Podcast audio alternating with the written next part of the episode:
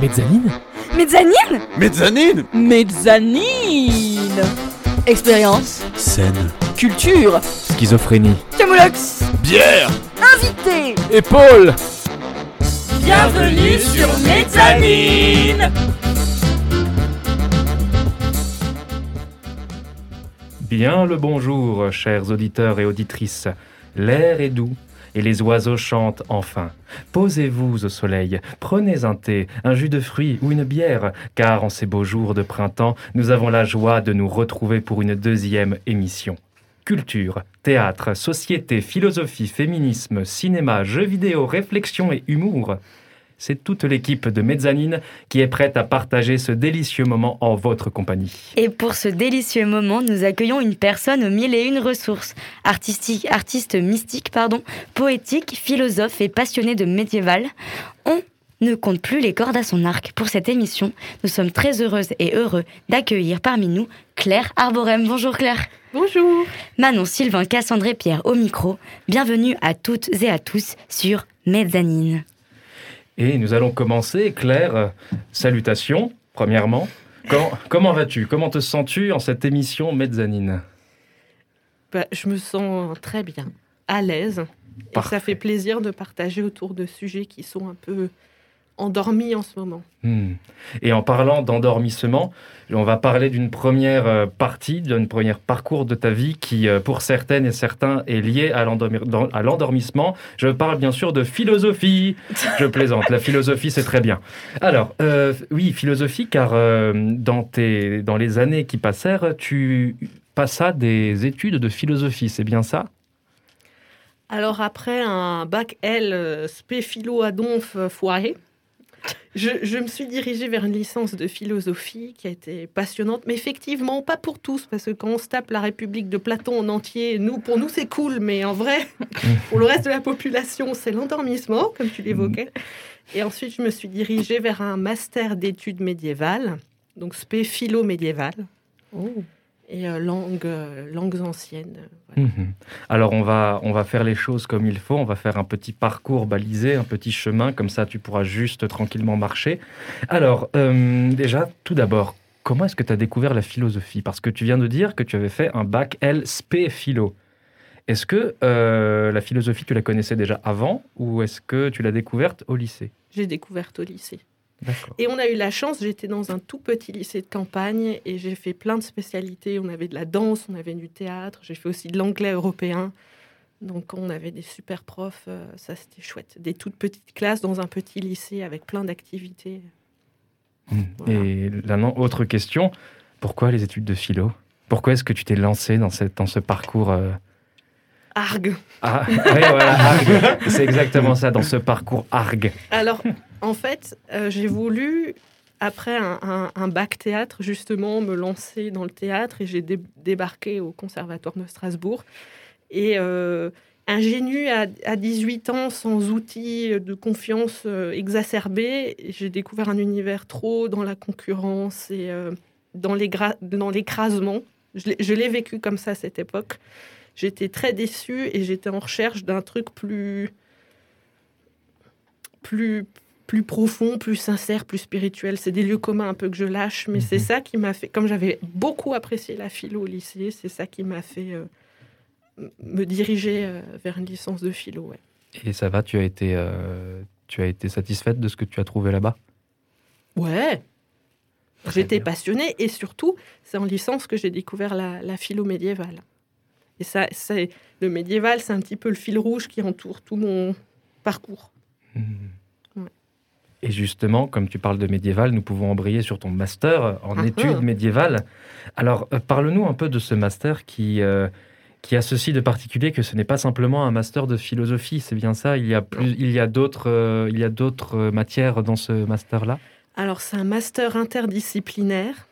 Euh, donc, il est tout aussi passionnant que difficile parce qu'on se retrouve en classe avec des gens qui sont en master spécialisés dans, dans leur discipline, telle que euh, architecture, art médiéval, euh, linguistique, euh, traduction, etc., de latin médiéval ou de grec ancien, etc. Et eux sont en master et nous, on déboule là-dedans. Moi, j'étais spécialisée en philo, pas en latin. Mmh. Donc, ça a été très difficile et en même temps super passionnant aussi. Parce qu'encore une fois, c'était de toutes petites classes. On a voyagé un peu partout, en France, en Suisse, en Italie. Donc, c'était super. Ah, ça vous fait voyager Ouais. La philosophie fait voyager. Vous entendez ça? Si jamais vous voulez voyager, faites de la philosophie. Moi, j'aimerais bien savoir, Claire, euh, vu que tu as fait euh, un master euh, avec une spécialisation philosophie médiévale, c'est quoi pour toi un peu la différence entre... Qu'est-ce qu'elle a de, de, spécial, la philosophie médiévale? Argue numéro 2.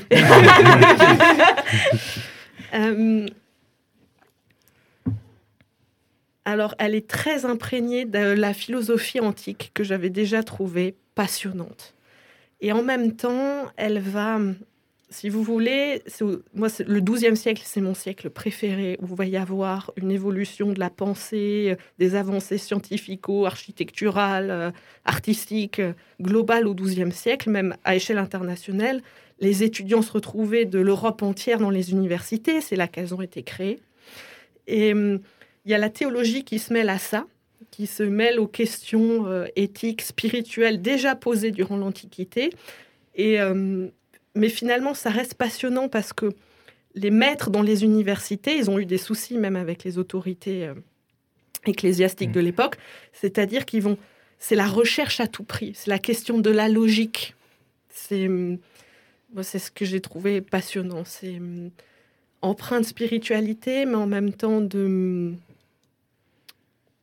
Sylvain, j'ai besoin de toi. De logique et de, rationalité?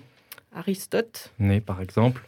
Ou alors, euh, malheureusement, je ne vais pas m'étendre là-dessus, car après, il y, a mes deux comparses d'épaule qui vont s'énerver parce que c'est, euh, ils ont planché dur cette nuit pour, euh, pour bosser sur la chronique.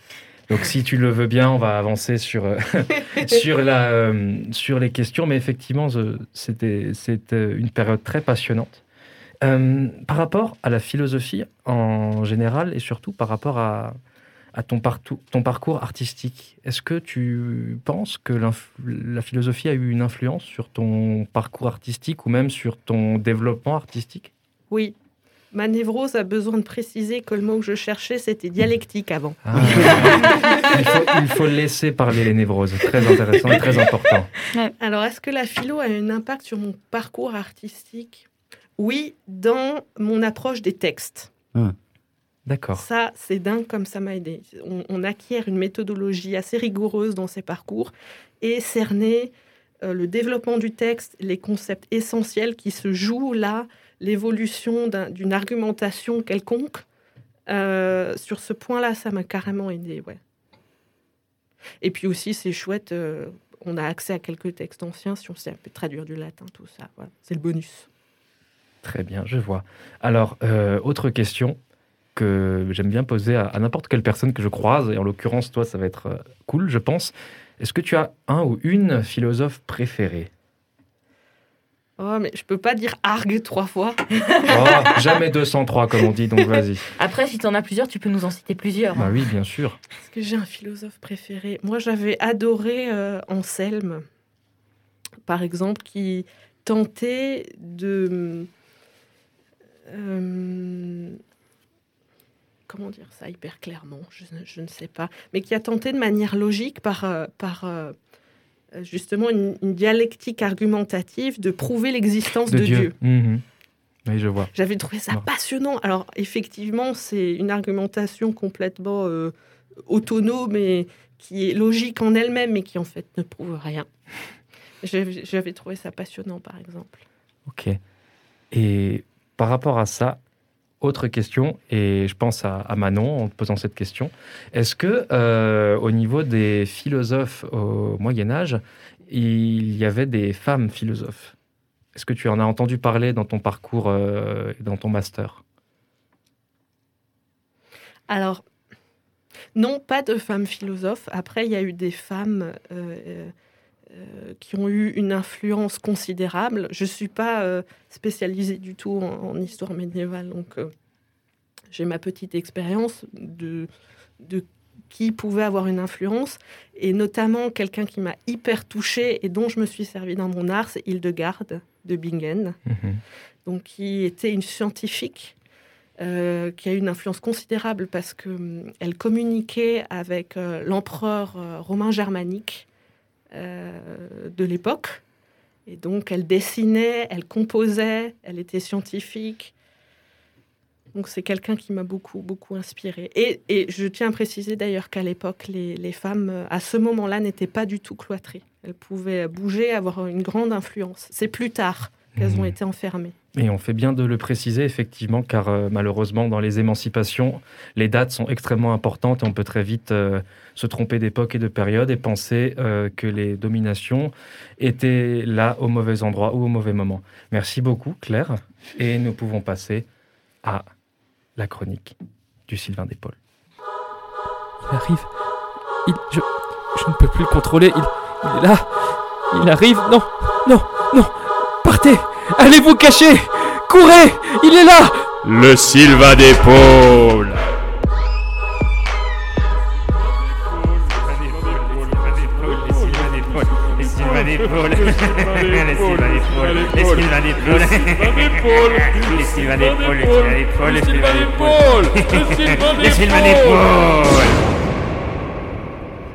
Et nous revoilà pour la chronique du Sylvain d'Épaule.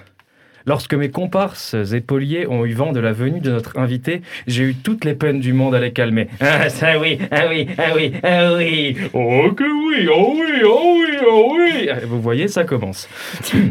Mais cet enthousiasme débordant, à la limite du zèle gênant, s'explique. Modèle, actrice, il y a de quoi mettre en émoi. Et moi, ça met mes sens aux abois. Au-delà de cela, c'est son parcours philosophique qui a fait l'unanimité. Et comment C'est une dame d'une grande sagesse?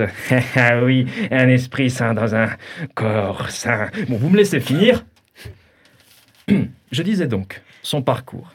Car le Moyen Âge est une période charnière pour la pensée occidentale. Et ce sera l'objet de notre chronique. Mais tu voudrais pas faire une chronique sur les périodes charnelles? Oh, Il a déjà du mal à les rendre intellectuelles. bon, trois mots nous serviront de guide. Transition, conciliation et scolastique. Ils nous permettront, dans le temps bref que nous avons, d'entre-apercevoir l'état de la philosophie au Moyen Âge. Et prions pour que les réflexions de nos deux histrions ne nous ralentissent pas. Transition, donc, est notre premier mot. Historique, par le passage de l'Antiquité au Moyen Âge, et philosophique, par l'évolution de la pensée chrétienne devenue majoritaire. Mais, comme aiment à le rappeler les historiens, le changement opéré entre ces deux périodes ne fut pas brutal et rapide, mais lent et doux. C'est ce que je me tiens à répéter à mes conquêtes quand elles me parlent de ma réputation. La pensée antique avait su séparer la mythologie polythéiste d'une pensée métaphysique, traitant d'un être unique, principe fondant l'être. Et c'est sur cette base que se pose la problématique de la transition. Comment concilier la foi chrétienne, faisant reposer la vérité sur la révélation d'un Dieu unique, être parfait, avec une science de l'être, une ontologie découverte et présente avant l'avènement du christianisme Par le principe du mouvement d'Aristote ou le démiurge divin de Platon, la théologie chrétienne se heurtait à la philosophie. Deux vérités s'affrontaient. C'est par l'action de deux philosophes que la transition fut assurée, conduisant vers la conciliation. L'un des pères de l'Église, Augustin, ayant utilisé l'exemple de la cité parfaite de Platon pour concevoir son ouvrage, La cité de Dieu. Et il est à noter que ce penseur passa d'abord par la philosophie antique avant de se convertir au christianisme. Et Thomas d'Aquin, qui, par l'analyse rigoureuse des textes aristotéliciens et bibliques, parvint à trouver un certain équilibre entre la foi et la raison. La théologie et la philosophie. Euh, Comme quoi, l'adage est vrai, deux têtes valent mieux qu'une. Eh ouais, si la voix est impénétrable, autant se mettre ensemble pour une double peine. On a, on a compris La philosophie permet de mieux comprendre la foi. Par la philosophie, la foi se voit renforcée d'une base rationnelle et critique, et se voit passer du plan spirituel au plan rationnel. Le croyant peut s'appuyer sur deux béquilles, la force interne de sa résolution et la réflexion externe de sa raison. La contradiction est dépassée, car foi et raison convergent vers le même but, dire et révéler une vérité. La vérité, la philosophie, pardon, se veut néanmoins être une arme à double tranchant. L'ajout de la raison offre de nouvelles perspectives et points de vue vis-à-vis de la vérité théologique, et de nouvelles hérésies voient le jour par la découverte de contradictions logiques dans les textes sacrés. Mais, se basant sur la raison, ces nouvelles hérésies ne se voient non plus pas simplement combattues, mais réfutées. Pour parler chiffres, on compte au moins 20 hérésies différentes, compilées par Augustin dans son ouvrage Des hérésies, où il offre les différentes méthodes rationnelles ou théologiques pour les combattre. Je devrais peut-être faire pareil avec mes ex. Hâtons-nous vers la dernière partie. Rapide résumé de ce que l'on peut appeler l'école philosophique du Moyen Âge, la scolastique. Vivement critiquée par la pensée moderne de la Renaissance, c'est néanmoins à elle grâce à elle qu'a été rendue possible la transition et l'évolution de la pensée occidentale par la synthèse de la philosophie et de la théologie. Elle connut trois périodes la scolastique primitive, la grande scolastique et la scolastique tardive. Ce fut lors de la seconde période que la conciliation put être trouvée entre la philosophie antique et la théologie chrétienne. La dernière époque, quant à elle, servit à alimenter les critiques diverses adressées par les penseurs modernes à une pensée, je cite, sans rapport sur le réel, composée uniquement de spéculations. Et on voit que la roue a tourné, car ce sont les mêmes accusations que Platon portait aux sophistes. La roue a tourné et l'horloge tourne aussi. Et sur cette dernière intervention, je vous recommande de lire, si le sujet vous intéresse, les œuvres de Pierre Abelard, qui fut l'un des pères et créateurs de la scolastique, La Cité de Dieu d'Augustin, qui oppose le vieux monde antique au monde moderne chrétien, du même auteur Des hérésies, qui permet de voir la nébuleuse des courants et doctrines tirées du christianisme, et enfin de Étienne Gilson, Le thomisme, Introduction à la pensée de saint Thomas d'Aquin, une porte d'entrée vers le monde immense de la pensée philosophique du Moyen Âge. Et avant de vous quitter, je vous laisse sur une musique qui pour moi fait sens car il s'agit aussi d'une transition. C'est une musique d'un groupe de black metal, mais vous verrez et surtout entendrez que il ne faut pas se fier aux apparences.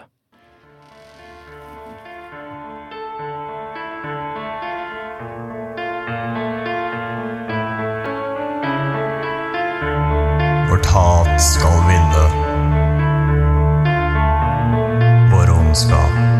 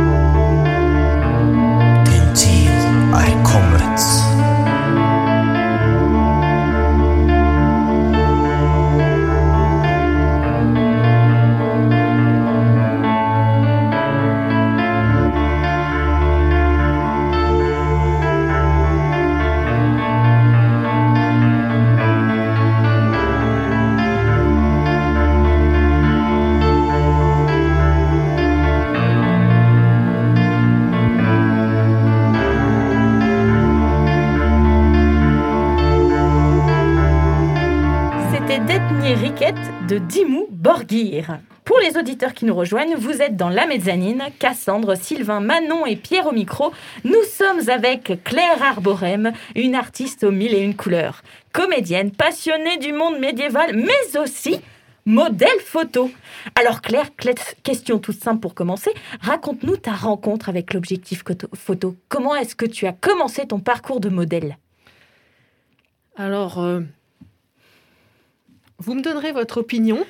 En fait, mon, premier projet photo, euh, je l'ai démarré avec un photographe qui a une inclination pour tout ce qui est gothique, sombre et tout. Et on a fait une version de la vitrioleuse de Grasset.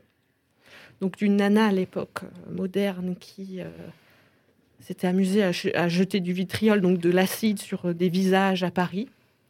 Donc on avait repris, re- repris ça, on avait fait des photos, des photos qui s'inspiraient de la vitrioleuse. ouais. C'était mon tout premier projet photo. C'est comme ça que tout a commencé. Ouais. Et euh, qu'est-ce que tu aimes exprimer à travers tes photos euh, Qu'est-ce que tu aimes dans cet art? Moi, ce qui me touche et que je trouve passionnant, c'est qu'il il- il s'agit pour moi, dans, dans mon acception de, de, la, de f- faire des photos artistiques, c'est hum, d'inscrire un scénario, tout un scénario, tout un univers, tout un prisme d'émotion en une image.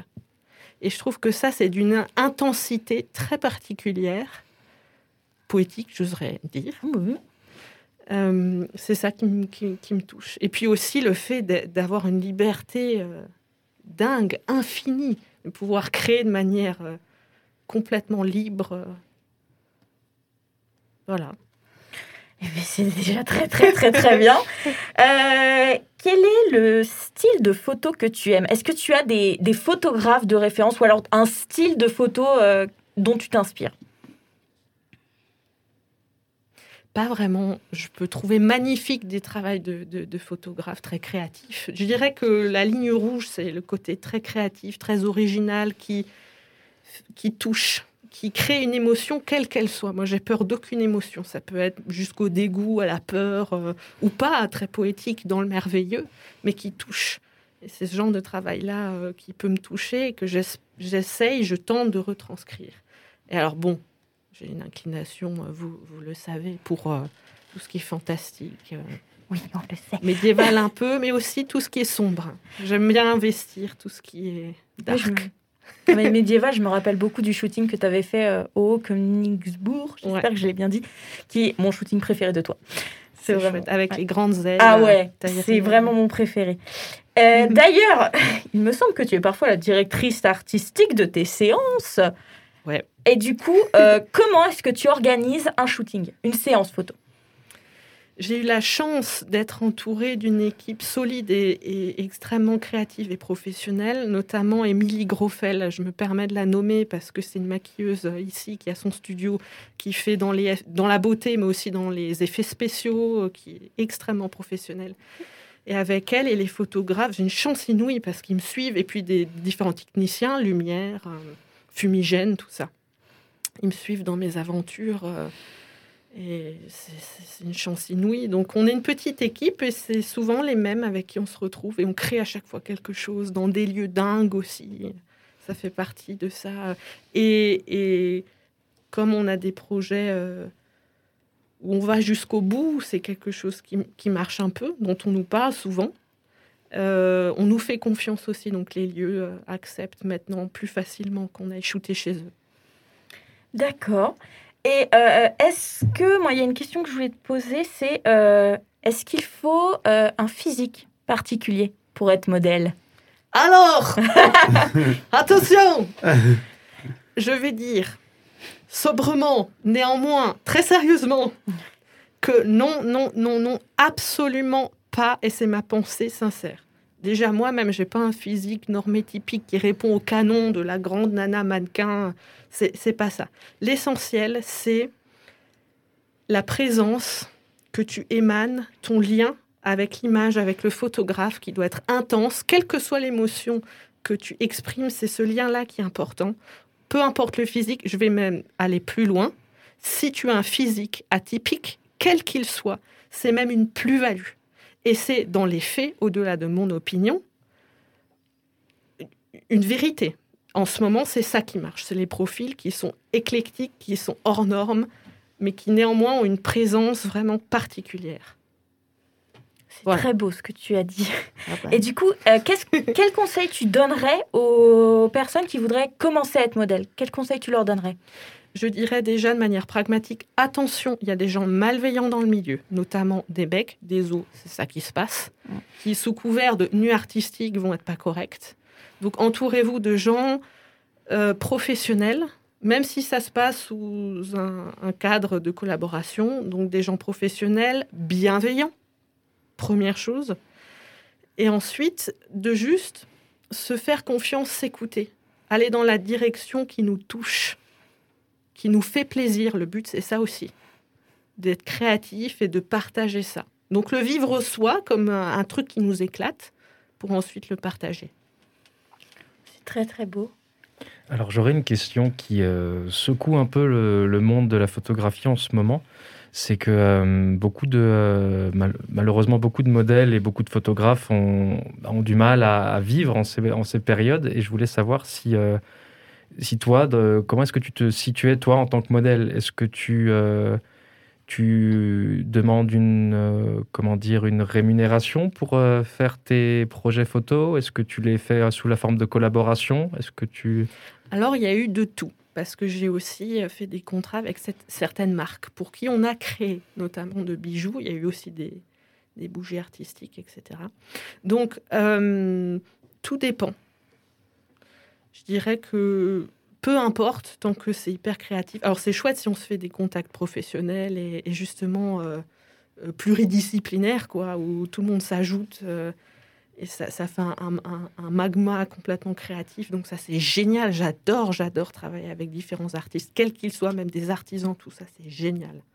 Donc, il il y, a de tout. Après, moi, je ne peux pas être porte-parole de ceux qui sont uniquement euh, modèles, comme je Mhm. suis comédienne en général. Mais euh, j'ai fait des contrats, oui, aussi. Ok, merci. Et du coup, euh, pour terminer un peu tout ça, est-ce que tu pourrais nous raconter un- euh, une anecdote un peu insolite pendant un shooting ou alors tout simplement ton meilleur souvenir de shooting? Est-ce que tu ou tes meilleurs souvenirs de shooting? T'en as peut-être Alors, plusieurs. L'un ou l'autre ou, ou les deux? Les deux. On veut tout. On veut tout. Alors, comme anecdote, il y a eu le shooting euh, euh, un peu Reine des Neiges, tu sais, avec la couronne des glaces, euh, tout ça, qui s'est fait en forêt en hiver, donc on déboule. euh, Il y a euh, du brouillard, euh, il fait, il fait moins 5 degrés, on est en pleine forêt, on se perd un peu, on capte rien, donc c'est déjà l'ambiance glauque. On arrive sur les lieux du shooting, on tombe sur une, une flaque de 3 mètres de, de diamètre de sang. What? Voilà. Oh merde. Ok. Donc, donc, ce sont des chasseurs qui avaient euh, décidé de dépe- dépecer la, la- la bête sur le lieu du shooting. Ambiance Oui, c'était. Et puis alors, euh, le photographe qui a trouvé que ça à faire, Ouah, trop cool, je vais le prendre en photo. enfin, voilà.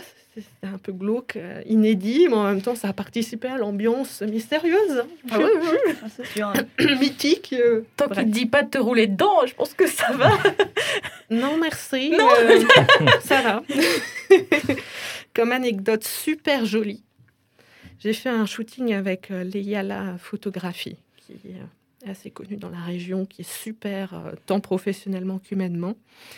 Et on a été euh, au parc de la Robertso, dans un petit, euh, un petit lac. Et en fait, on était trois nanas avec des cheveux super longs, des robes euh, super longues aussi, blanches. Et on se tenait la main comme ça. On avait les pieds dans l'eau, donc avec les robes qui flottaient euh, comme ça un petit peu dans, dans le lac. On était là, super bien, il y avait des petites loupiottes et tout. Et à un moment donné, elle a lâché un fumigène de dingue, froid, fumigène blanc, enfin l'ambiance super. Et quand les fumigènes se sont, euh, le- les fumigènes se sont dissipés, on a trouvé trois petits vieux sur un pont qui étaient complètement émerveillés de ce qui se passait. Et ça, c'était génial. Nous observer et c'est trop cool. C'est beau. Voilà. Eh ben, c'est sur cette euh, note poétique euh, qu'on va fermer cette, euh, cette euh, partie sur euh, ton parcours en tant que modèle. Merci Claire. Et puis tout de suite, on va partir euh, sur la chronique de la cyberpassagère. Mise en route des réacteurs. Trajet en cours d'analyse. Objectif, planète Vidéothèque. Enclenchement du système dans 10 secondes. 10, 9, 8, 7, 6, 5, 4, 3, 2, 1. Chronique de la cyberpassagère téléchargée. Écoute imminente.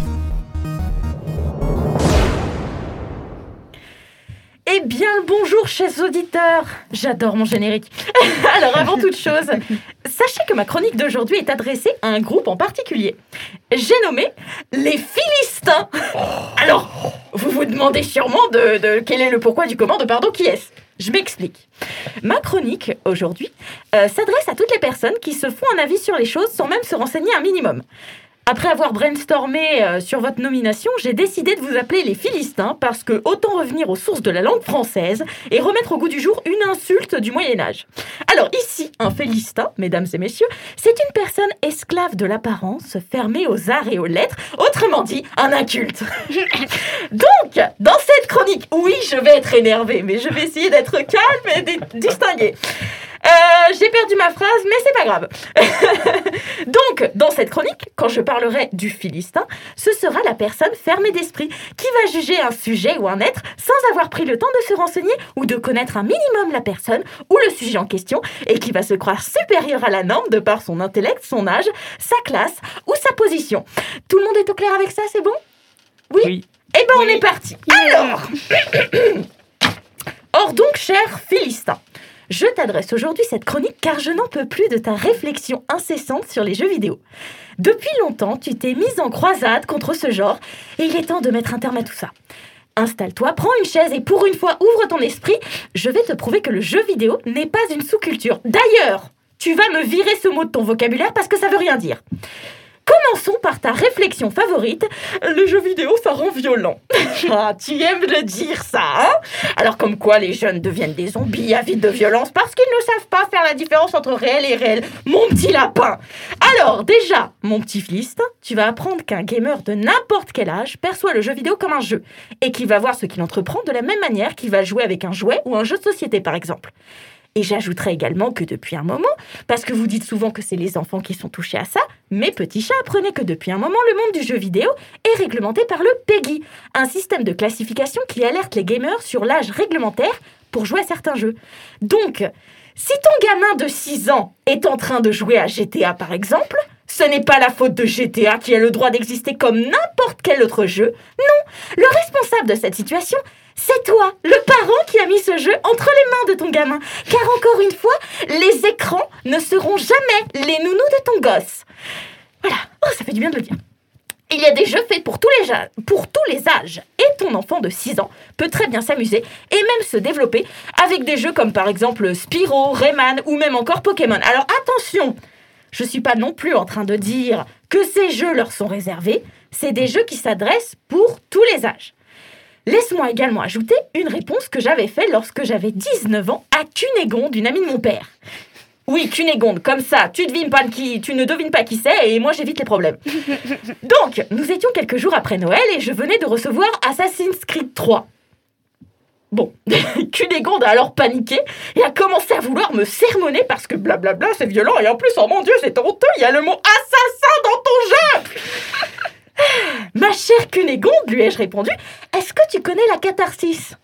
Il s'agit d'un terme utilisé au théâtre et qui désigne la purgation des passions du spectateur par les émotions qu'il éprouve devant le spectacle d'une destinée tragique.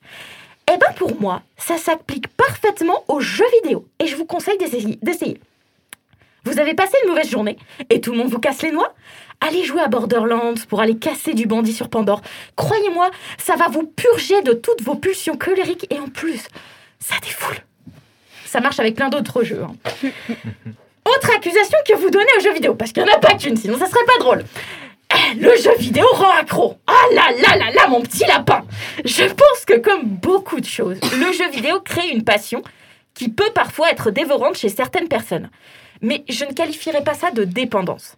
Si vous demandez à vos enfants d'arrêter de jouer, ou à vos adolescents, ils vont peut-être être contrariés parce que ça va naître d'une frustration et pas d'un quelconque manque vis-à-vis du jeu. Si je vous dis par exemple d'arrêter de lire un livre où vous étiez à fond dans l'histoire, vous allez être dans la même frustration. Et puis le jeu vidéo, comme les films ou les livres, peut être un échappatoire pour beaucoup. Si je prends mon, simple exemple, et je pense qu'on est beaucoup à avoir vécu cette situation, le jeu vidéo a été une évasion et dans mon cas, je dirais même un abri. Lorsque j'étais adolescente, j'ai subi énormément de harcèlement, notamment au collège, à tel, point, que je pense que sans jeu vidéo, pour me vider la tête et penser à autre chose, soyons honnêtes, j'aurais fait une immense connerie. Dans mon cas, le jeu m'a protégée et m'a été bénéfique. Et je vais continuer sur cette lancée en vous donnant plusieurs arguments en faveur du jeu vidéo. Déjà, jouer aux jeux vidéo, c'est bon pour la santé du cerveau. Cela développe les réflexes, la réactivité face à des combats ou à des jeux de plateforme où, où la rapidité et la réactivité sont de mise pour gagner. Je peux prendre en exemple le jeu Monster Hunter où ta rapidité et tes réflexes seront déterminants pour battre un monstre. Le jeu vidéo entraîne une véritable gymnastique du cerveau. Il augmente les réflexes, l'orientation, la réflexion, l'adaptation, donc une augmentation des cellules grises et donc un ralentissement du vieillissement du cerveau. Bim Tu veux paraître plus jeune? Prends une manette le jeu vidéo développe également le travail d'équipe, comme dans les jeux en ligne, notamment les MMORPG comme euh, Final Fantasy XIV par exemple, où pour vaincre les boss, il faut développer une stratégie de management basée sur les points forts de chacun des membres de l'équipe pour gagner. Et pour rester sur les jeux vidéo en ligne, j'ajouterais qu'ils sont très bien pour développer l'apprentissage de l'anglais, car la plupart du temps, les joueurs viennent du monde, du monde entier.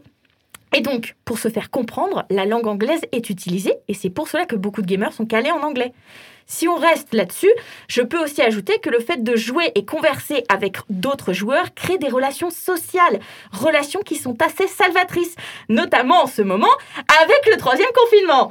Bref, j'aurais tellement de choses à ajouter pour défendre ce genre, mais si je devais en rajouter un dernier, c'est que le jeu vidéo entraîne aussi la créativité des joueurs. Le champion dans cette catégorie, c'est le jeu Dreams, qui est un jeu pour créer soi-même des jeux vidéo. Dans le genre aide à la créativité, ça se pose là. Je vous conseille d'y jouer, c'est vraiment super agréable de, découvrir les créations des autres joueurs. En résumé, le jeu vidéo est un art au même titre que le cinéma ou la littérature. Il y a des jeux pour tous les goûts, il y a des jeux de stratégie, d'énigmes, de romance, de guerre, des jeux indépendants, des blockbusters, des jeux d'horreur comme des jeux euh, pour enfants. Tout le monde peut y trouver son compte. Et je vais d'ailleurs laisser mes acolytes vous conseiller chacun leur tour, en quelques mots, un jeu à faire si vous voulez commencer à jouer aux jeux vidéo. Qui commence? Moi, Vas-y moi je veux bien parce qu'à la base j'aime pas forcément trop les jeux vidéo, c'était pas trop mon truc. C'est ton droit. C'est mon droit, mais j'ai appris à aimer en fait parce qu'on m'a dit euh, j'arrivais pas à me concentrer en fait ou à me détendre et on m'a dit maintenant joue aux jeux vidéo parce qu'en fait t'auras un cadre où tu vas juste devoir être dans une histoire et te reposer et ça m'a fait tellement bien et ça fait des mois que je joue à Zelda. Ah, sur la Switch. Alors, euh, je sais plus, c'est Breath of the Wild. Ouais, voilà, c'est ça. Et juste balader dans les campagnes et tout, mais j'adore, ça me fait tellement du bien. Donc, je vous recommande ce jeu. Alors moi, je vais, je vais prendre la suite. Euh, J'adore la science-fiction et euh, dans la science-fiction, il y a eu énormément de choses euh, inimaginables. Je pense par exemple à la sphère de, de Dison, qui été imaginée dans les années 80, qui était en gros une immense sphère de panneaux solaires entourant une étoile d'un système solaire pour donner de l'énergie pour tout un système. Eh bien, vous savez quoi, chers Philistins et chères Philistines, maintenant c'est possible en jeu vidéo. Je vous conseille le jeu The Dyson Sphere Project qui est accessible en ce moment et qui vous met dans la peau d'une euh, d'une machine devant créer une sphère de Dyson.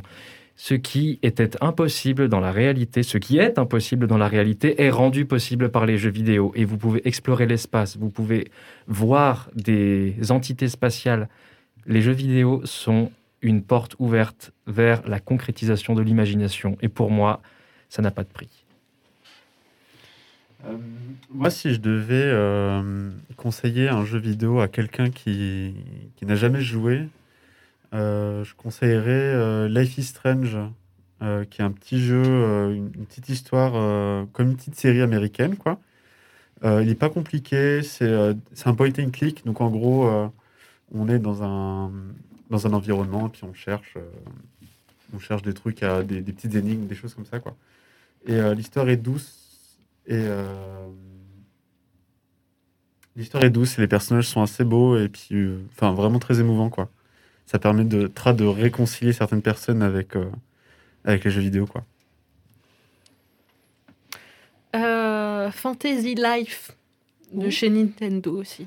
C'est un petit RPG très sympa en combat réel où on fait plein de métiers différents. C'est ce que j'ai aimé. Donc c'est mignon. Un petit animal qui te suit. Tu fais plein de métiers de boulanger à, à armurier, à ce que tu veux. Mais en même temps, tu marafes quelques petites créatures. Et puis tu farmes aussi. J'adore farmer. Voilà. Et du coup, moi, pour terminer, je pense que si vous êtes plus sur des jeux vidéo où vous cherchez le calme, la- l'apaisement, la, relaxation, moi, je vous conseillerais trois jeux. Abzu, qui est un jeu où en fait on plonge et on découvre des poissons et il y a une musique très apaisante. Flowers, où on est un pétale et on se laisse guider par le vent. Et Journey. Voilà, c'est des jeux pour se détendre. C'est tout pour moi. Et pour vous quitter, je vous laisse avec une magnifique chanson qui vient d'un jeu vidéo. Down by the River de Borislav Slavov, issu du jeu vidéo Baldur's Gate 3. Un exemple de pourquoi le jeu vidéo est un trésor de créativité.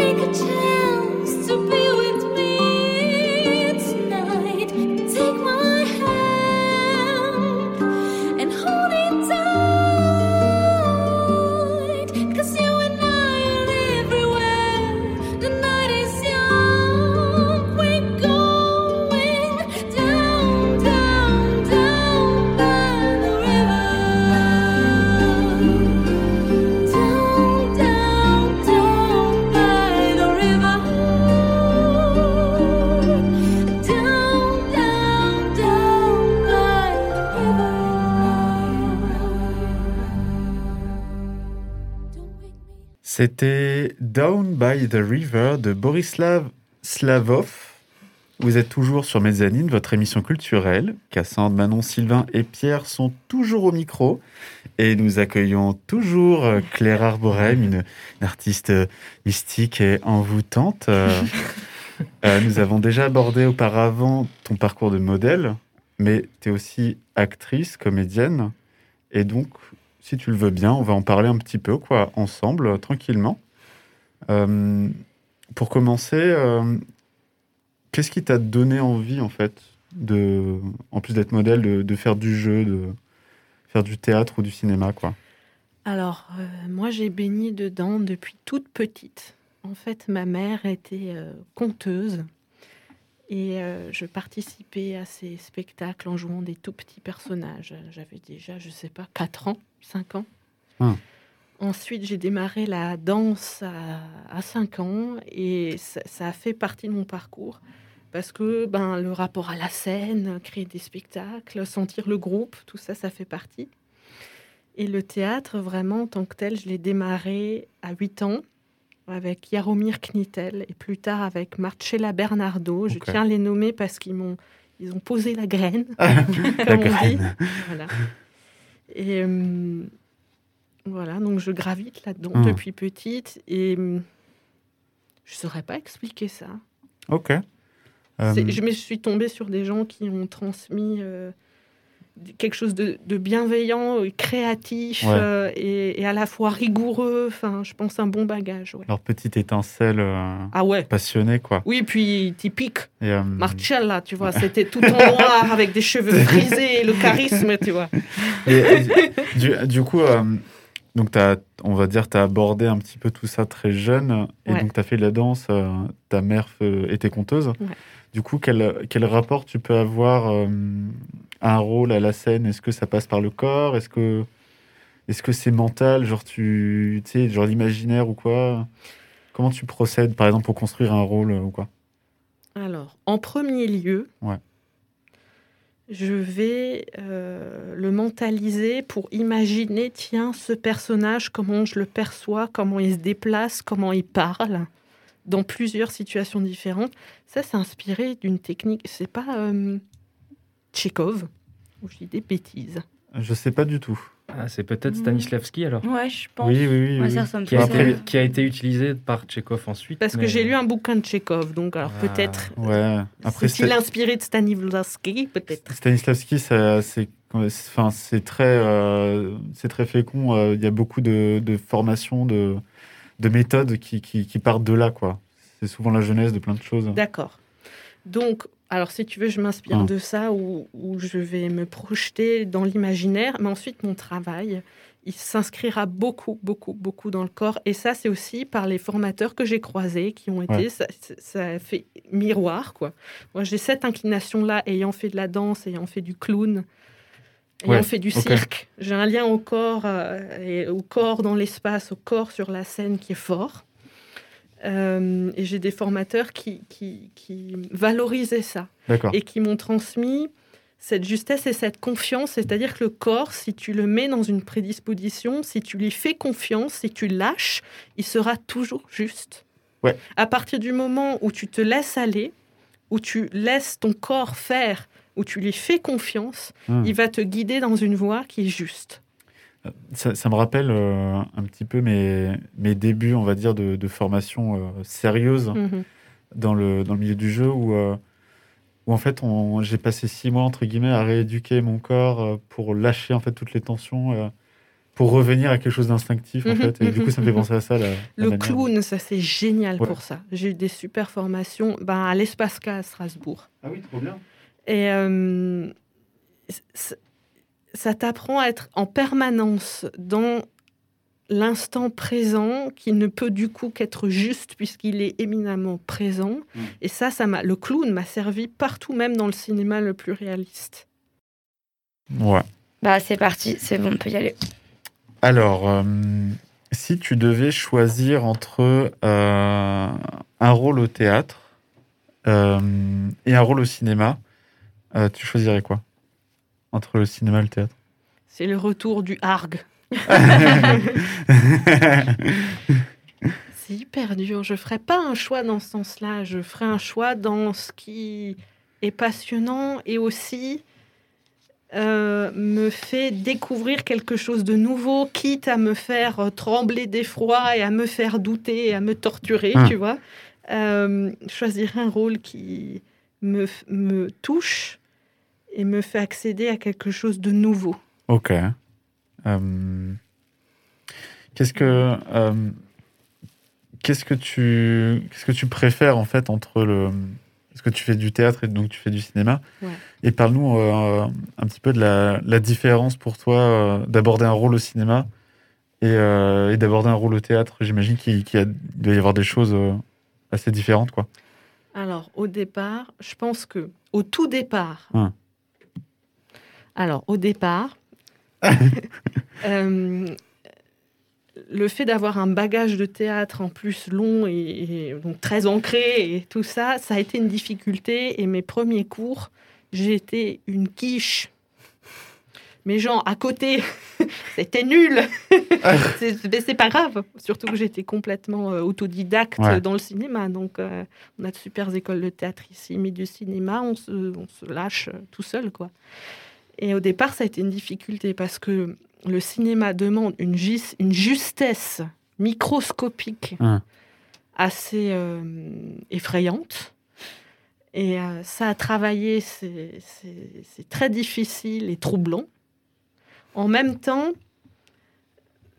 c'est passionnant et je dirais qu'une fois qu'on a... hum, euh, je cherche mes mots. tu sais, comme le petit prince et le renard, il l'a.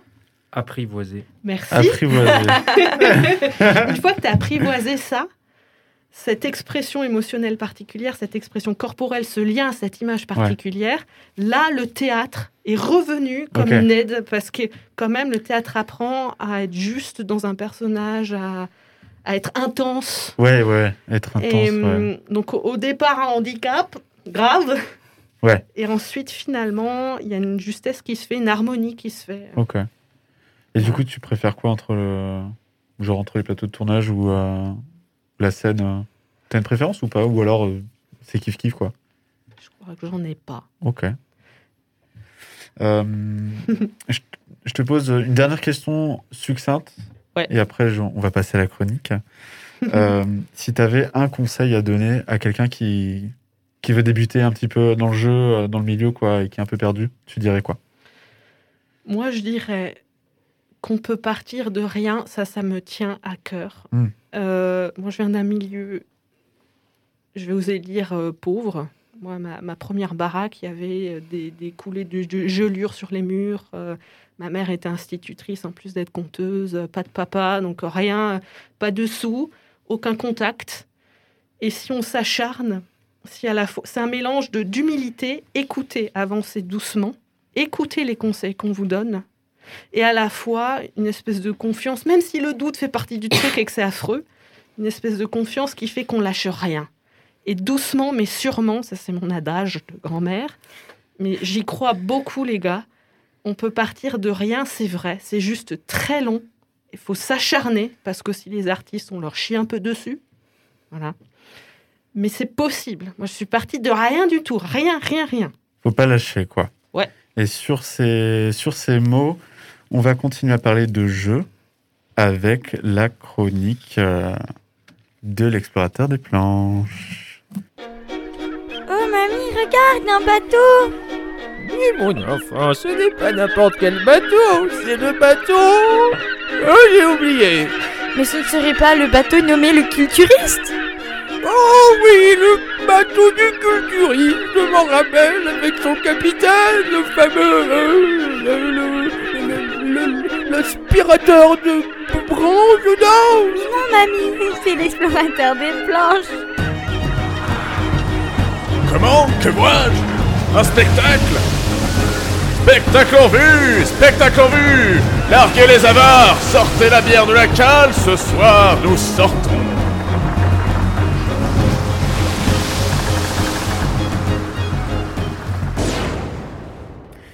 Alors cette fois-ci, je ne vais pas parler d'un spectacle, mais d'une expérience euh, scénique euh, que j'ai vécue.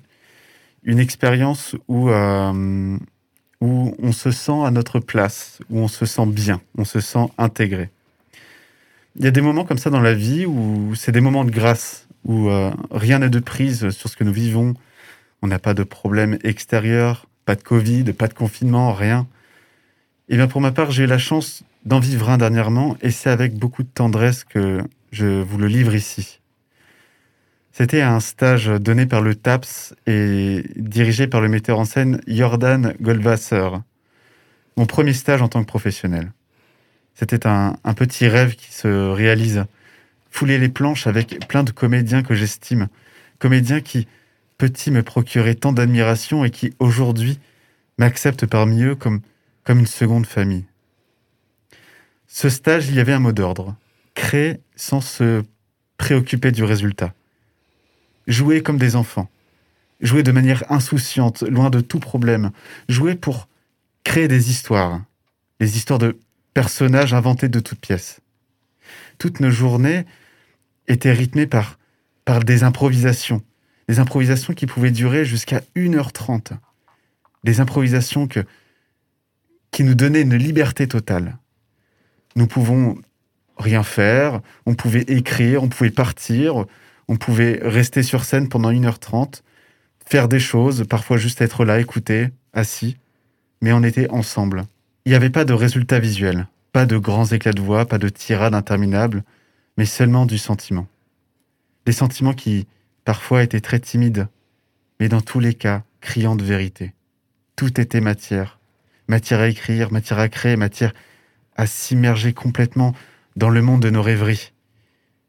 Des rêveries à la fois personnelles, mais qui très vite devenaient collectives. Des rêveries qui devenaient pour tout le monde une obsession. Il fallait continuer à faire vivre ces bouts d'onirisme, coûte que coûte, ne pas laisser mourir l'imaginaire et l'entretenir comme une fleur.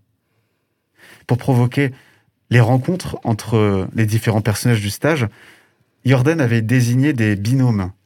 Des binômes qui, pendant le, temps de l'expérience, deviendront notre préoccupation principale. Il fallait tous les jours converser, faire dialoguer nos personnages. Chaque jour, nous recevions des mails, des, des lettres, des messages, des mails secrets n'appartenant qu'à nous, qu'à notre binôme, qu'à nos personnages. Des mails qui disparaîtront deux semaines plus tard. Certains soirs, l'échange était cordial, mais d'autres soirs, les binômes pouvaient passer la nuit à parler, à écrire, à partager des informations, à, imaginer un univers commun parti de rien. Le lendemain, l'un des deux protagonistes pouvait donner rendez-vous à l'autre. Et là, c'était la surprise. Sur le plateau, l'un des personnages installait la scène. L'autre personnage attendait dans une pièce à part et pouvait venir ou pas. Mais dans tous les cas, c'était la surprise. Est-ce que notre interlocuteur va se présenter ou est-ce qu'il va me laisser seul sur scène pendant, pendant une heure? Même s'il ne se passait rien sur le plateau, tout était fécond, tout était théâtre de l'imaginaire. Durant ce stage, j'ai vécu l'expérience scénique la plus intense de ma vie. Une expérience qui, parfois, mélangeait réalité et fiction à un tel point où nous ne savions pas où est-ce qu'on en était, quoi. Je jouais toute la journée, et une fois rentré chez moi, je ne pouvais rien faire d'autre que penser au stage et à l'histoire qu'entretint mon personnage avec celui de mon binôme. Nous étions des enfants, et tout ce qui nous intéressait était de jouer, de rêver à des choses d'apparence futile, mais qui pour moi, pour nous, étaient essentielles. Il fallait donner vie à de l'émotion, de l'émotion qui, un jour, nourrira le cœur de certains d'entre vous, quand les théâtres auront rouvert. J'ai pris conscience d'une petite chose avec cette petite aventure. Même si la réalité est dure et déprimante, il faut entretenir le rêve. Même s'il n'est pas palpable et si parfois il est d'apparence futile, il peut être pour certains le carburant de toute une vie. C'est pour ça qu'on l'appelle l'espoir. Et sur ces mots, je vous partagerai juste une petite musique. Une musique qui m'a accompagné pendant ces deux semaines et qui, aujourd'hui, me rappelle des sentiments vécus sur un plateau vide.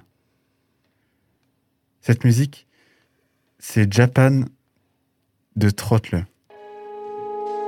Sky eyes. I see a world behind them. No more time. Sinking into the silence. Reaching out for something you may never find. Looking for a reason not to lose your mind. Feel like you're caught in a world you don't belong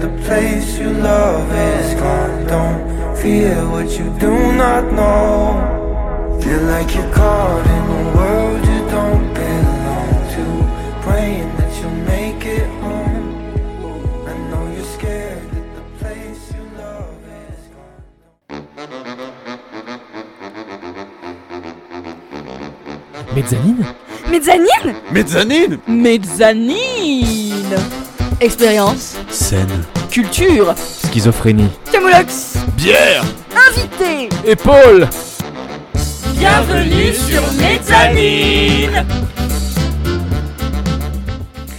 Vous écoutez toujours Mezzanine, l'émission placée sous le signe de la vie culturelle et associative. Sylvain, Pierre, Manon et Cassandre au micro. Alors, on se retrouve avec Claire Arborem. Ça va toujours, Claire? Ouais. T'es contente d'être là Ouais. Eh bien, écoute, moi je ne te connaissais pas avant de te rencontrer, ce qui me paraît plutôt évident, mais euh, j'aime beaucoup cette formulation. Et euh, j'ai été très impressionnée par euh, ton parcours et tout ce que tu fais, c'est très impressionnant. Et je trouve que tu es une femme très inspirante. Et du coup, c'est un plaisir de t'avoir ici avec nous. Et, et moi, du coup, j'aimerais un peu savoir où t'en es en ce moment, dans tout ce que tu entreprends, dans tout ce que tu fais. je sais pas, t'as quoi comme projet en cours en ce moment? Alors, bah, merci beaucoup. Tout le plaisir est pour moi. Voilà. Euh, J'ai plusieurs projets en cours qui sont passionnants. Bon, c'est les miens, donc je les trouve passionnants, mais j'ai- j'ai j'ai de tout. J'ai notamment un projet musical avec un pianiste professionnel, Tommy Bonnevial, avec qui on, on crée, on fait une reprise de la chanteuse Aurora. Et avec euh, Nicolas Richard, on est en train de monter tout un clip autour de ça, tout un univers. On a tourné à l'église Saint-Thomas de Strasbourg avec de nouveau ces grandes ailes. Et Émilie qui était là pour faire un maquillage de ouf. Donc on est en train de créer tout un univers à regarder et à écouter. Parce que oui, je chante aussi. Voilà. Ok, impressionnant. Voilà. Sinon, j'ai avec euh, Maëva Freiburger, une photographe de la région qui est super. On, on est en train de monter un projet plus euh, mode, haute couture. C'est un peu moins mon domaine. Oh. Mais voilà. Intéressant. Ok. Et sinon, qu'est-ce qu'il y a? Ben, Il y a la harpie. Ah oui, parle-nous d'Harpie un peu plus en détail si tu le veux bien. Donc, que je co-dirige avec euh, Nicolas Richard, Christophe Guelin et euh, William Maymery. Donc, c'est un, un moyen métrage qui est tourné vraiment dans le Grand Est, qui est dark, psycho, fantasy. Et euh, notre héroïne, c'est Cassandre Duquesnel, Et oui, Cassandre ici présente. qui est géniale. Et donc, Parce je- que je suis entourée d'une équipe géniale et c'est le meilleur projet euh, de l'année, je trouve. Je l'aime beaucoup, beaucoup, beaucoup. et ben, c'est super, Mezzanine, c'est aussi de l'amour, voilà. J'embrasse toute l'équipe de Mezzanine. Avec, Hop. toi, avec ton masque. Je redis, j'embrasse toute l'équipe de Mezzanine et l'équipe d'Arpi. Donc on est en train de terminer ça et on est en collaboration avec plein d'artistes aussi, une illustratrice, des musiciens. Donc ça va être un super projet qu'on veut présenter à des concours. On a une grosse équipe, hein, on est quand même bien une quarantaine, donc euh, il y a ce projet-là. Qu'est-ce qu'il y a encore en cours Je regarde sur Vas-y, petit carnet. vas-y, regarde, Vas-y, regarde, vas-y. regarde. On est toutes curieux carnet, et curieuses de savoir. Il y a la fin de The Mine. Donc ça, c'est Mm. un, un moyen métrage euh, fantastique, futuriste. euh, et ça a été au cinéma mon premier, euh, premier rôle. Super. C'est aussi un gros projet parce que là, on était 50 sur site. On a tourné dans des lieux dingues. euh, la mine de Sainte-Marie-aux-Mines, au Mont-Saint-Odile. Donc un projet régional super. Ok. Et donc, euh, on termine euh, le tournage cet été. Et, et là, c'est mon premier tournage aussi, où je fais euh, des cascades avec William, donc, qui est chorégraphe professionnel de Des cascades. cascades. ouais, aussi Vas-y, dis- dis- stylé. dis- dis-moi en plus sur les cascades là, parce que l'aventurière qui est en moi, elle, elle a envie de savoir là. Ah bah, l'héroïne badass, charismatique, au grave, tu vois, celle qui a vu ses parents mourir, tu vois, enfant, qui a des chaussures en métal de 10 cm et qui marave des mecs. Voilà l'ambiance. Ah, j'adore. Donc, Je- Mais avec William, euh, ça s'est fait en toute sécurité. Là, ça, le, de- d'avoir fait du clown et de la danse, ça m'a aidé. Mm, c'est chouette. Mais euh, voilà. C'est bien tout le- la problématique euh, du rapport au corps qui est très important. euh, aussi bien pour chanter d'ailleurs, j'imagine. Oui, c'est un tout qui se. ouais. C'est un grand tout. Ouais. Donc là, c'est tes projets en cours et également euh, à venir ou euh, t'en as d'autres qui sont beaucoup plus loin dans le temps que tu arrives à, à voir euh, au-delà de la, de la fumée euh, covidienne, si je puis dire ça de manière poétique Bah, du coup, non. Non. non. Non. Il y a ces projets-là qui sont en cours, qui sont très beaux. Et c'est aussi pour dire que quand on est à l'initiative de choses et qu'on s'entoure de gens à la fois bienveillants et à la fois professionnels, Mm, on mm. peut arriver au bout de choses très belles qui marquent et qui sont de qualité. J'ose le dire. C'est important. Donc on peut, il faut rien lâcher. C'est dur, hein, parce que faut pas croire, euh, on en chie, mais C'est encore plus dur en ce moment. tout, bien sûr. Mais, euh, Mais du coup, voir mm. plus loin, non, c'est c'est- c'est trop difficile euh, pour l'instant. Là, maintenant qu'on a fait un petit peu le tour de tes projets, euh, moi, j'aimerais bien savoir, est-ce que tu as un, je sais pas, genre, un petit truc particulier que t'aimes faire? Genre un truc qui te fait du bien, je sais pas que ce soit artistique ou pas. euh, genre la minute euh, good vibe de ta journée, tu vois. Genre, je sais pas, genre euh, le printemps qui arrive, euh, écouter les oiseaux. euh. T'as un petit truc comme ça qui te fait du bien, qui te fait kiffer? Ouais, mais c'est Zarbi. Hein. Mais euh, y a- y a- y a- No jugement. Écoute, moi, je, je suis passionnée des angles droits et des aplats bleus. Donc, je pense que tu peux être en sécurité avec la bienveillance si euh, tout va bien. Bon, l'autre jour, je me baladais en forêt et j'ai trouvé un coccyx. Ça commence bien. je l'ai ramassé et j'ai- hier, j'ai passé ma demi-journée à le peindre, tout ça. Mais c'est génial. Mais c'est génial. Mais c'est beau, c'est de la nature vivante morte. Mais bien sûr Voilà, euh, c'est- D'accord, ok. C'est euh, ok, c'est chouette, c'est chouette. Et Est-ce que tu aurais des, euh, des œuvres, des choses à nous conseiller, des choses qui t'ont profondément marqué? Pas là, pas en termes de philosophie, mais en termes d'art, par exemple. Alors moi, euh, une œuvre qui m'a particulièrement touchée et qui a été un tournant dans ma réception et mon expression de, de- du jeu au cinéma, ça a été euh, Psycho 448 Psychose de Sarah Kane. Très grande pièce. Donc dont j'ai euh, interprété un extrait par vidéo et qui a été un vrai challenge tant dans le fond que la forme. Et ça, c'est une œuvre que je pourrais conseiller qui est euh, dramatique et en même temps, on se fait. Moi, personnellement, je l'ai vécu de manière euh, belle et pas oppressante, pas écrasante, pas glauque. Non, c'est une justesse d'un moment qui a été dramatique. Et j'ai trouvé ça plutôt beau. euh, et pour moi, ça, ça a été, ce texte a été un tournant dans, dans- C'est intéressant, je pense que ce texte, ça dépend beaucoup du moment dans ta vie où tu le reçois. Moi, je l'ai lu très jeune, euh, une époque où il y avait encore pas mal de violence autour de moi. Ouais. Et euh, du coup, je l'ai vécu de manière très, Mhm, très brute. Et c'est vrai que maintenant, euh, je vois même de l'ironie, quelque chose de plus, euh, de plus drôle, en fait. Parce qu'il se trouve que dans l'écriture euh, anglaise, c'est-à-dire qui n'est pas traduite, enfin, la langue Mhm. originale, il y a des traits d'ironie, en fait, qui se sont perdus. D'accord. Et euh, je ne savais pas. Voilà, donc... euh, Mais ça me permet de souligner un point qui pour moi est important, c'est que pour les comédiens qui voudraient se lancer, j'en connais quand même dans le coin, euh, protégez-vous, que ce soit vis-à-vis des textes ou vis-à-vis de pseudo-enseignants que je trouverais dangereux, non pas pédagogues, mais dangereux. Il y a des écoles, notamment, notamment à Paris, c'est important de le souligner, qui revendiquent une méthodologie dangereuse, justement, qui vient farfouiller dans des traumas anciens chez des élèves. Les, les jeunes qui déboulaient là-dedans, non, on peut faire autrement, on peut faire en se protégeant tout en investiguant et en étant juste. Bien sûr. Je, rebond- je rebondis là-dessus. euh, pro- ouais, pour, les, pour les jeunes, euh, protégez-vous parce que votre outil de travail, ça va être votre mental, votre psychologie, vos rêves. Et ces choses-là, il faut les, il faut les choyer, il faut les protéger. Même si il va, parfois ça arrive qu'on va fouiller dans notre faille interne, dans nos douleurs personnelles, mais à faire avec précaution et avec beaucoup de bienveillance. Voilà. Tout Puis à éventuellement, il faut que ce soit Et- un choix aussi de vouloir euh, rebondir sur certaines choses qu'on a Oui. vécues ou pas. Ouais. On doit avoir le droit de dire non, ça je ne, ça je ne vais pas le chercher. Tout à fait, et c'est un faux lieu commun que de dire le comédien est un outil à torturer pour Non. arriver à une telle Ouais, performance. merci parce que je faux. trouve ça terrible. Et, et si je peux me permettre de rajouter quelque chose à, à tous ceux qui veulent débuter, que ce soit les jeunes et les moins jeunes, parce qu'il y a beaucoup de gens qui disent, de par leur âge, qu'ils sont trop vieux pour commencer. Il n'y a pas d'âge pour commencer. Et c'est pas parce que un professionnel du théâtre ou du cinéma vous dit que vous n'êtes pas bon, que vous êtes trop gros, que vous êtes trop ceci, que vous êtes trop cela. C'est pas parce qu'ils disent ça qu'ils ont raison. C'est une personne parmi tant d'autres. Mhm. Vous trouverez toujours des gens avec qui travailler. Et si je prends par exemple le cas de... C'est pour ça que j'aime beaucoup l'équipe d'Arpi, parce que vous êtes d'une bienveillance tellement agréable et je me sens tellement à l'aise que ça a débloqué des choses dans mon jeu que je pensais pas possible. Donc, écoutez les personnes qui vous font du bien, qui vous poussent vers le haut, qui ont envie de créer avec vous dans la bienveillance. Et euh, comme a dit Manon, si vous voulez explorer des trucs, des traumas de votre enfance, c'est parce que vous l'aurez choisi, pas parce qu'on vous l'aura imposé. Sylvain, vas-y. Et le problème aussi, c'est qu'on est malheureusement dans une société de la performance où il faut montrer, il faut avoir du résultat. Mais pour moi, le théâtre et l'art en général, c'est se faire plaisir, c'est profiter de moments de vie.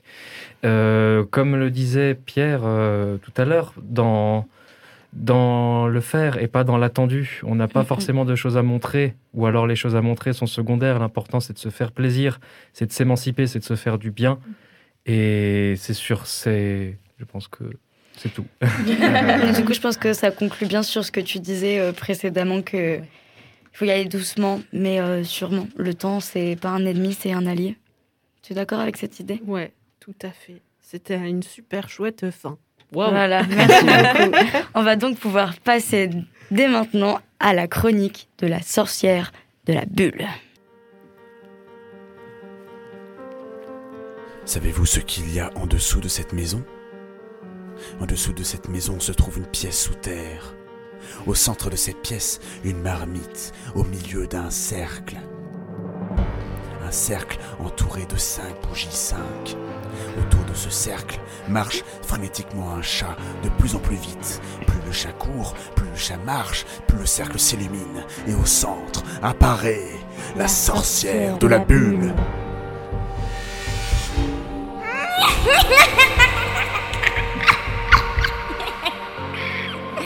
Bienvenue dans mon laboratoire d'expérience.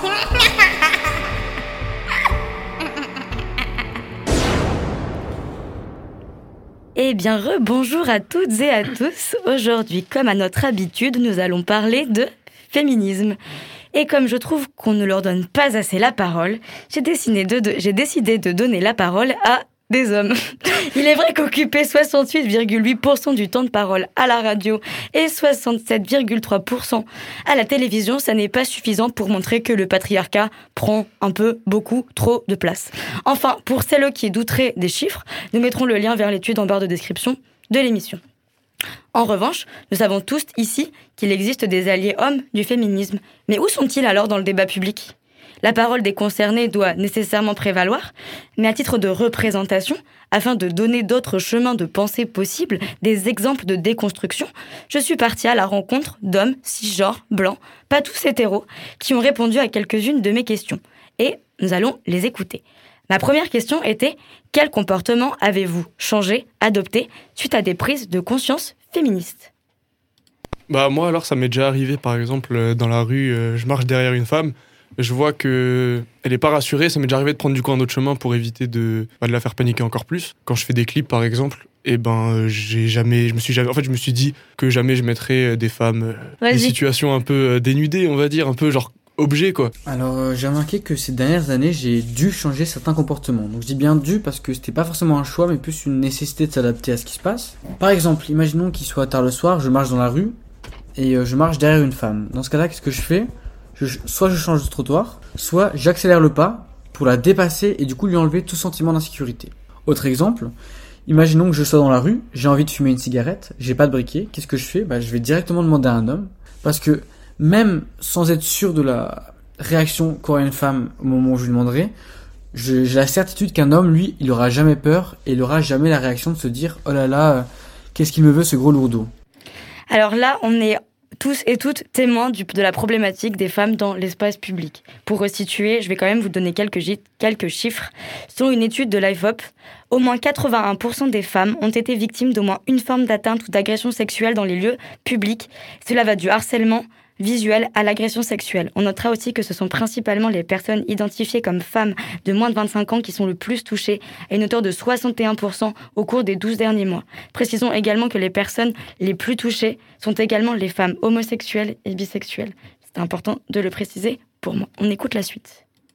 Alors moi personnellement au niveau de mes comportements qui ont changé euh, suite à des prises de conscience liées au vécu des femmes, ben déjà ce serait par exemple d'arrêter de faire le gentleman quand ça les fait passer pour des assistés. Je pense par exemple aux tâches physiques. Bah, Il y a beaucoup de femmes qui en ont marre euh, d'être considérées comme euh, incapables physiquement, en gros quoi. Ensuite, il y a aussi le fait d'être, euh, le fait d'insulter au féminin avec des termes comme pute ou salope, par exemple. Ben, même quand on parle à un mec, en plus, bah, pourquoi déjà passer cela au féminin? Puis je pense que par exemple les prostituées, elles n'ont pas forcément une vie facile. Par contre, elles font preuve de beaucoup de courage. Alors euh, les faire passer pour des pour des êtres inférieurs voire abjects, je pense qu'il faudrait arrêter. On est en 2021.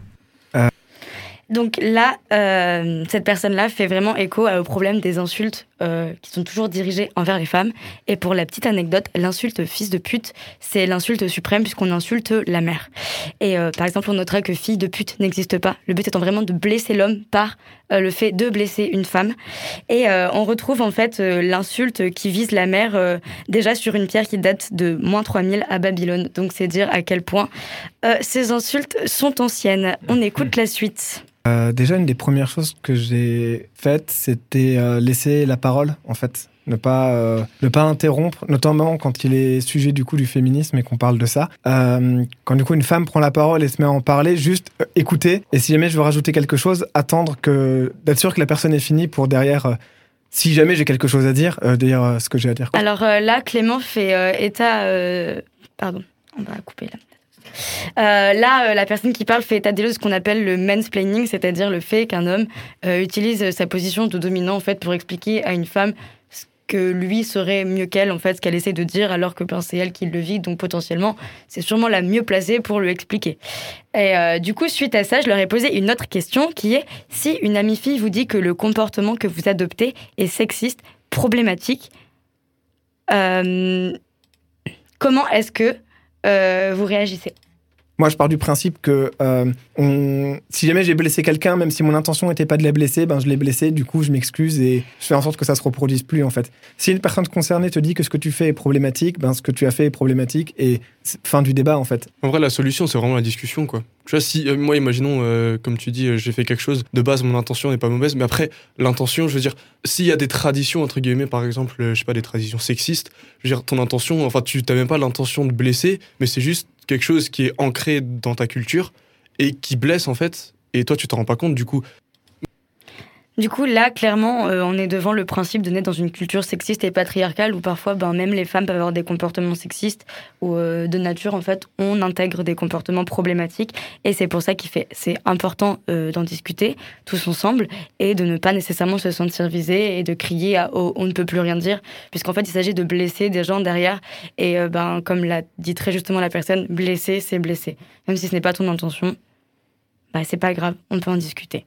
Euh, autre question que je leur ai posée qui m'a semblé euh, pertinente. Enfin, pardon, je voulais faire pas, je voulais pas faire de l'excès de zèle, mais euh, c'était as-tu déjà eu la sensation que l'on t'a enlevé quelque chose, que ça a bloqué, que ça t'a bloqué le fait de devoir changer tes comportements? Typiquement le truc, je ne peux plus rien dire, on peut plus draguer après MeToo, parce qu'en vrai, on est des humains et des humaines, et quand on a grandi dans un système et qu'on doit changer des choses, euh, bah, c'est normal que ça bloque et que ça paraisse étrange parce qu'il faut du temps pour s'adapter. Et euh, du coup, j'étais très curieuse euh, d'entendre ce que ces hommes avaient à me dire. Ensuite, j'ai pas forcément l'impression qu'on m'enlève quelque chose avec la montée des mentalités féministes. Parfois, je suis juste un peu perdu parce que j'ai peur de mal faire, mais ça pousse surtout à devenir quelqu'un de meilleur à mes yeux. En plus, je pense qu'il faut arrêter de seulement se représenter les gens à travers le prisme du sexe, mais plus au travers de leur personnalité propre. Comme ça, il y a moins de chances de faire des faux pas. hein. Tout le monde est différent dans tous les cas. Il faut s'adapter à la personne en face de toi, de soi, peu importe, son sexe en fait. Donc c'est vrai que je trouve ça dommage parce que moi je suis plutôt, je suis plutôt sympa, je suis plutôt bienveillant et j'ai à aucun moment envie d'agresser ou d'embêter quelqu'un dans la rue. Et je trouve ça dommage parce que je pense que ça peut gâcher des moments et même gâcher des rencontres juste par peur d'effrayer l'autre dans un monde où au final tout ou presque est condamnable. Au tout début, j'avais beaucoup de mal avec euh, la non-mixité choisie, parce que c'est un sujet qui, je trouve, du coup, est clivant. Mais en fait, avec le temps et en prenant le temps d'y réfléchir, je me rends compte qu'il y a beaucoup de sens à la mixité non choisie, et notamment le fait de pouvoir libérer la parole, notamment par les personnes qui ont été agressées ou violées. Et en fait, c'est pour moi hyper important que ces personnes-là puissent parler. Et si jamais le seul contexte dans lequel ces personnes puissent parler, c'est des contextes sans hommes, ben, je suis OK en fait. Au début, je comprenais pas parce que forcément, c'était pas des réflexions que j'avais eues et surtout, bah, il n'y avait pas de personnes concernées qui m'en avaient parlé. Moi, je sais que c'était un- une réflexion qui m'était déjà venue il y, a, y a pas mal de temps maintenant, mais si jamais on part du principe que les femmes sont en dessous pour X ou Y raison et qu'on les perçoit comme telles dans la société, le patriarcat, tout ça, tout ça, ça veut dire que les hommes sont au-dessus. Et si se retirer quelque chose, c'est devenir égaux, bah moi je suis OK à ce qu'on me retire quelque chose en fait. Et là, quand il parle de retirer quelque chose, en fait, c'est le principe même que liberté sans égalité, c'est ce qu'on appelle tout simplement un privilège. Pour euh, revenir juste brièvement, il a parlé de termes de non-mixité choisie. Alors en fait, les deux termes, c'est soit non-mixte, soit mixité choisie. Euh, pour ma part, moi, je préfère utiliser le terme de mixité choisie, qui fait preuve d'un choix personnel, où je décide de m'entourer de certaines personnes et pas d'autres. Notamment pour des groupes de parole ou euh, par exemple du sport, si je sais que... Pour moi, mixité choisie, c'est plus doux, c'est-à-dire que je décide d'être avec des femmes ou avec des personnes qui ne sont pas identifiées comme hommes, cisgenres, hétéros, parce que je me sens potentiellement parfois en danger. Mais à savoir que ça, c'est souvent, c'est une phase en fait. C'est un moment de réappropriation de son espace à soi, de reprendre confiance pour retourner dans le monde. Et euh, je pense que c'était important de le préciser. Alors pour terminer, je leur ai demandé s'ils avaient un petit mot pour les hommes qui étaient pas féministes. Parce que moi, si je dis que je ne comprends pas qu'on ne puisse pas être féministe, je sais que la parole d'un homme qui s'adressera à un autre homme n'aura pas la même, euh, la même incidence. Donc c'était important de leur poser cette question. On les écoute. Donc écoutez-les et vous verrez qu'il y a encore des efforts à faire. Moi, je dirais deux choses. Euh, la première, elle est à destination particulièrement de ces gens-là. C'est, euh, les gars, le, virilisme, ça, nous bouffe. Et en fait, le féminisme, il a aussi pour but de détruire ça. Et en fait, ça peut grave vous faire du bien en tant que mec. Puis euh, pour les hommes qui sont contre les féministes, bah, je tiens à vous rappeler que leur but c'est pas une sorte de lutte des classes sexuelles, mais bien d'atteindre l'égalité homme-femme et l'égalité de genre. Et si on veut atteindre une société euh, égalitaire en tout point, bah, c'est nécessaire d'en passer par là, quitte à devoir freiner euh, notre ego, euh, voire euh, les, nos égos un peu fragiles en perdition, quoi. Car euh, non, on n'est pas tous menacés par la montée du féminisme. En revanche, on est tous menacés par l'absence d'empathie et l'absence de recherche de compréhension. À bon entendeur. Donc un petit mot pour les hommes qui seraient contre le féminisme. Donc je pense déjà qu'il faut faire la différence entre le féminisme légitime et le féminisme extrémiste. Donc je pense que le féminisme extrémiste, qui relève plutôt d'une super, supériorité féminine, il est à condamner, hein, comme toutes les formes d'extrémisme. Et cependant, le féminisme que je décrirais comme légitime, donc lui, relève plutôt d'une stricte égalité entre les hommes et les femmes. hein. Donc, selon moi, un homme qui serait contre une égalité homme-femme, bah, il est bloqué dans un héritage complètement obsolète. Je pense qu'un homme qui se déclare contre le féminisme, il se sert d'une soi-disant tradition pour flatter son ego et rester le dominant comme il pense l'avoir toujours été. Donc pour conclure, je pense tout simplement, hein, et excusez-moi du terme, que c'est tout simplement typique des cons antiprogressistes et aux valeurs préhistoriques.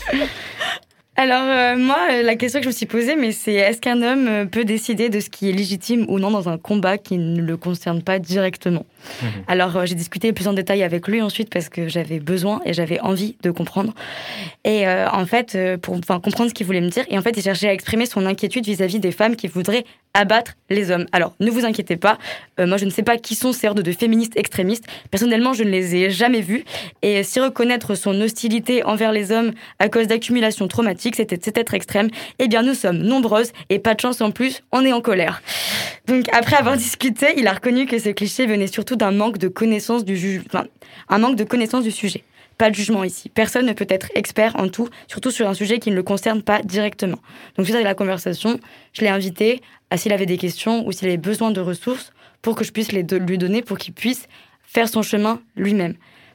Mais reconnaître qu'on peut se tromper, ce n'est pas grave. C'est comme ça que nous pouvons tous et toutes avancer, débattre collectivement, en laissant la place principale aux concernés, mais aussi en faisant preuve d'empathie, d'écoute. À ce sujet, je vous conseille d'ailleurs le podcast Mansplaining de Thomas Messias, disponible sur Slate Audio, où un homme parle de féminisme, et pour une fois, voilà un homme qui en parle bien.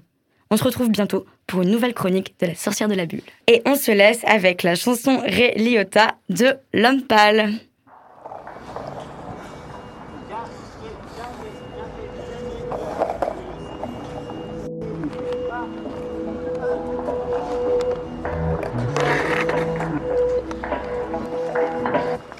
Ça veut dire quoi le bien?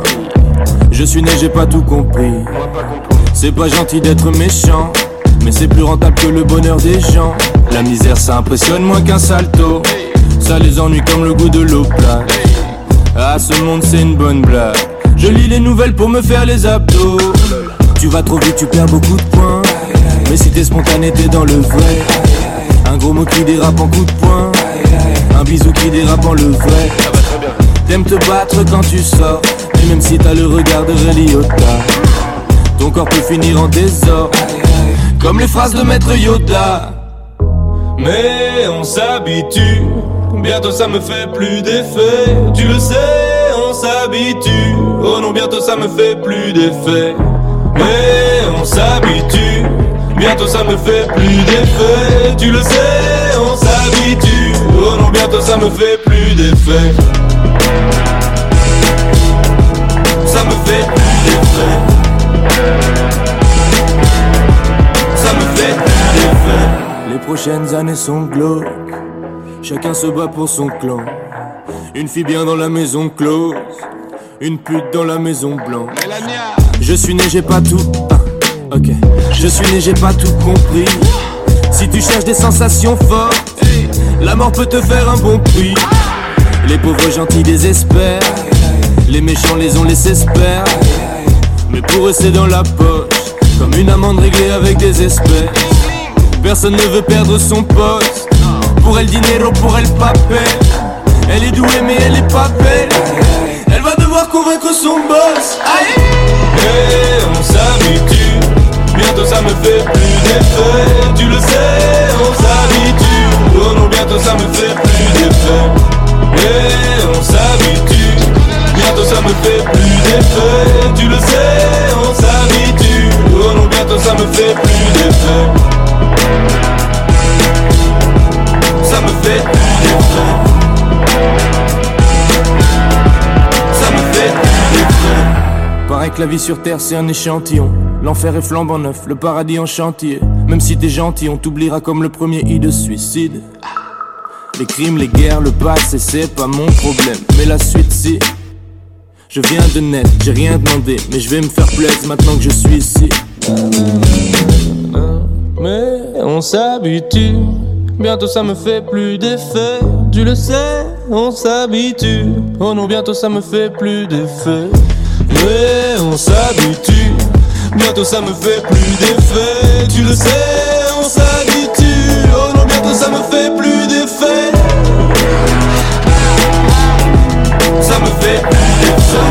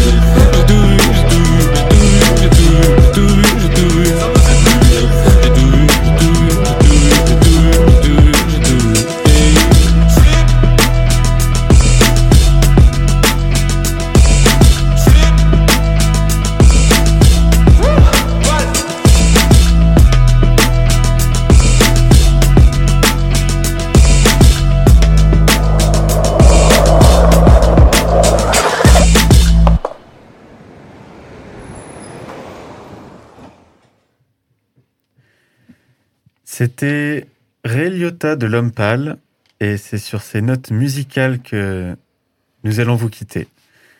Claire Arborem, merci de cette rencontre auditive avec toi. Ce fut très agréable en ces temps sombres et incertains. Plaisir très partagé. Nous sommes faits de rencontres. Nos souvenirs nous rappellent sans cesse les visages et les voix des personnes ayant compté pour nous, positivement ou négativement. Notre mémoire nous ramène sans cesse aux chansons que nous avons entendues, aux livres que nous avons lus, matériels ou immatériels, humaines ou non humaines. Notre vie est pavée de rencontres. Actuellement, l'urgence, la confusion, l'absurdité nous entourent. On ne sait plus où se mettre, où se confiner. Il faut tester, vacciner, angoisser. On est dans le flou. Mais il y a une chose qui reste, irréductible, irrémédiable, indestructible. Les rencontres faites au hasard de notre vie. Et l'art, quel qu'il soit, dans ses multiples formes et diverses lieux, est propice aux rencontres. Créer la rencontre est une rencontre. Alors au milieu des impératifs, du productif, du compétitif, mettant de côté l'art et la culture car jugés non nécessaires et inutiles, répondons donc que chaque rencontre que nous faisons est un fragment de beauté dans notre courte vie et est décisive, comme le petit prince et sa rose dans l'œuvre d'Antoine de Saint-Exupéry.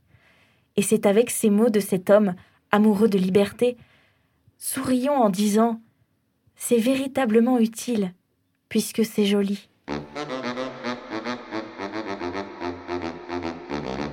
Mezzanine? Mezzanine? Mezzanine! Mezzanine Expérience, Scène. culture, Schizophrénie. Camoulox, Bière invité Épaule Bienvenue sur Mezzanine